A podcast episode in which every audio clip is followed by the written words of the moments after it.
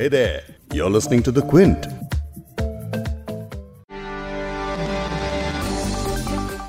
चार अगस्त को लेबनान की राजधानी बेरूत में दो ऐसे धमाके हुए जिनसे पूरा शहर दहल उठा।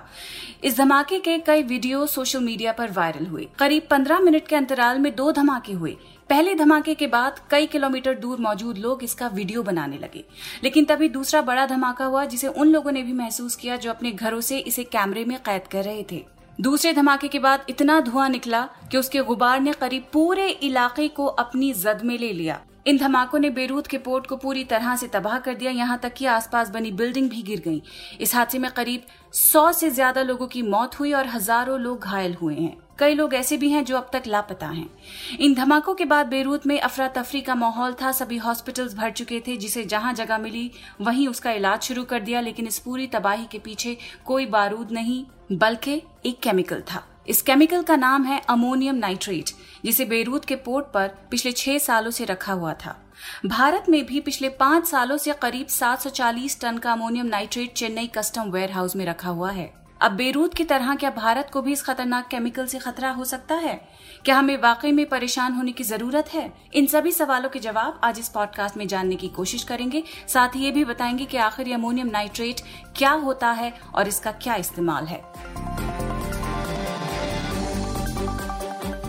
क्विंट हिंदी पर आप सुन रहे हैं बिग स्टोरी हिंदी। मैं हूं फबीहा सैयद। लेबनान के बेरूत में हुए धमाकों ने अमोनियम नाइट्रेट की तरफ सबका ध्यान खींच लिया है। जैसे मैंने आपको बताया कि भारत में केमिकल इस वक्त भारी मात्रा में रखा हुआ है, तो इसे समझने के लिए पॉडकास्ट में आगे बात करेंगे रमन वैद्यनाथन से। ये सीईओ हैं सिंटेक कंपनी के। बेसिकली अमोनियम नाइट्रेट इसे एक अच्छी तरह हवादार इमारत में संग्रहित किया जाना चाहिए। और साथ ही बात करेंगे पद्मश्री थलप्पिल प्रदीप से, जो आईआईटी मद्रास में केमिस्ट्री डिपार्टमेंट में प्रोफेसर हैं। तो in in this particular case ammonium, अगर आप इस केमिकल को एक छोटे से एरिया में स्टोर कर रहे हैं तो इससे कंटेनर के अंदर प्रेशर बनना शुरू होगा, जिसकी वजह से कंटेनर के अंदर दबाव बनता है। लेकिन लेबनान के इस केमिकल के फटने से जो तबाही हुई है उसके बारे में डिटेल में बताना चाहूंगी।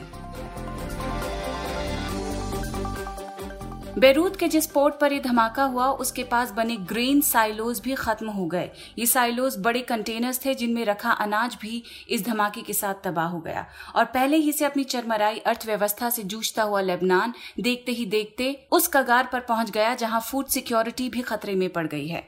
ब्लूमबर्ग के एक आर्टिकल के मुताबिक लेबनान में अभी फिलहाल अगले लगभग छह सप्ताह तक का अनाज है। लेकिन इसी आर्टिकल में लेबनान की नेशनल न्यूज एजेंसी को कोट करते हुए लेबनान की मदद करने के लिए यूक्रेन से पांच हज़ार पांच सौ टन अनाज की एक शिप के त्रिपोली पहुंचने की बात भी कही गई है।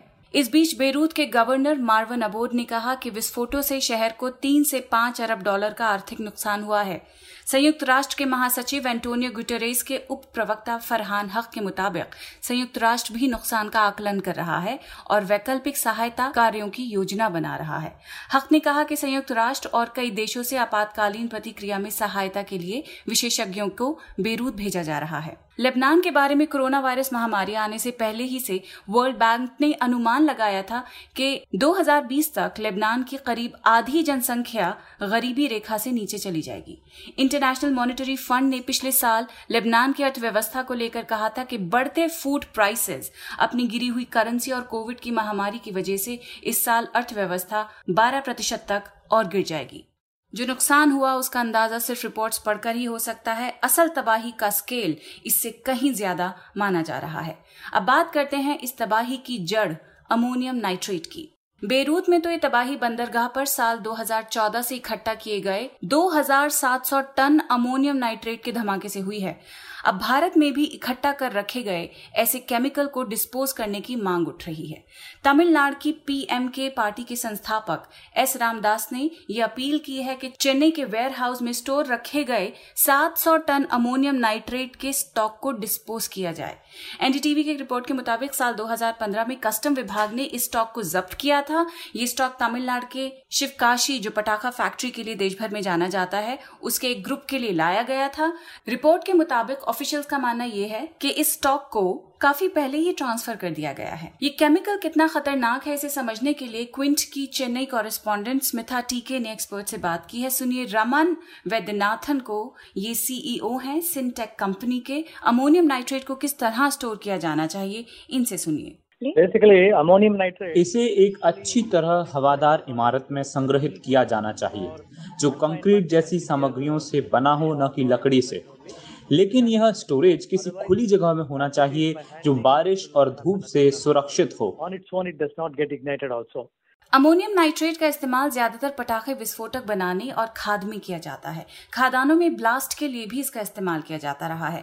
एक ऐसा केमिकल है जो जब अपने प्योर फॉर्म में होता है तब इससे इतना खतरा नहीं होता, लेकिन ये खतरनाक एक्सप्लोजिव का रूप तब ले लेता है जब ये केमिकल बड़ी मात्रा में एक ही जगह पर कई महीनों तक स्टोर्ड रहता है।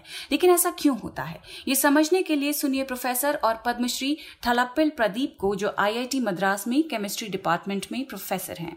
So in, in this particular case, अगर आप इस केमिकल को एक छोटे से एरिया में स्टोर कर रहे हैं तो इससे कंटेनर के अंदर प्रेशर बनना शुरू होगा, जिसकी वजह से कंटेनर के अंदर दबाव बनता है और अंत में अगर कंटेनर दबाव नहीं पकड़ सकता तो ये फट जाएगा। विस्फोटक का मतलब है कि एक केमिकल रिएक्शन हुआ होगा जिससे निकलती हुई गैस से प्रेशर बनता रहा।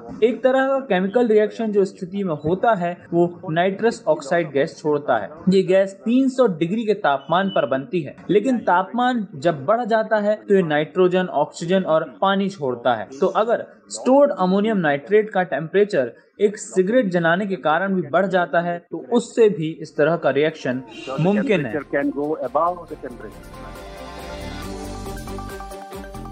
इंडियन एक्सप्रेस से बात करते हुए सीनियर कस्टम ऑफिशियल ने बताया कि इस केमिकल का ई ऑक्शन जल्द से जल्द करने की कोशिश की जा रही है, लेकिन कोशिशें कितनी जल्दी होनी चाहिए इसका अंदाजा इस बात से हो जाएगा कि जहां ये केमिकल इस वक्त रखा है उसके आसपास कितनी आबादी है। तमिलनाडु के मनाली में फिलहाल ये केमिकल स्टोर्ड है, लेकिन इसके आसपास भी आबादी है। कस्टम डिपार्टमेंट ने छह अगस्त को एक नोटिस जारी किया था जिसमें लिखा था कि दो किलोमीटर के दायरे में कोई आवासीय इलाके नहीं है, लेकिन तमिलनाडु पोल्यूशन कंट्रोल बोर्ड एक इंस्पेक्शन से ये पता चला कि आसपास के इलाकों में लोग रहते हैं। जहां ये केमिकल रखा हुआ है उससे सात सौ मीटर की दूरी पर मनाली टाउन है जिसमें सात हज़ार लोग रहते हैं। इस साइट के पंद्रह सौ मीटर की दूरी पर एक सत्यान कुप्पम विलेज है जहां पाँच हज़ार लोगों की आबादी है। तो एक्सपर्ट्स की माने तो बेरूत से सबक लेते हुए हम किस तरह अपने केमिकल प्लांट्स और आसपास रहने वाले लोगों के बारे में सोच रहे हैं उस पर फौरी तौर पर अमल करने के अलावा हमारे पास कोई दूसरा ऑप्शन नहीं होना चाहिए। इस पॉडकास्ट के एडिटर हैं संतोष कुमार और इसे प्रोड्यूस किया है फबीहा सैयद ने। अगर आपको बिग स्टोरी सुनना पसंद है तो क्विंट हिंदी की वेबसाइट पर लॉग ऑन कीजिए और हमारे पॉडकास्ट सेक्शन का मजा लीजिए।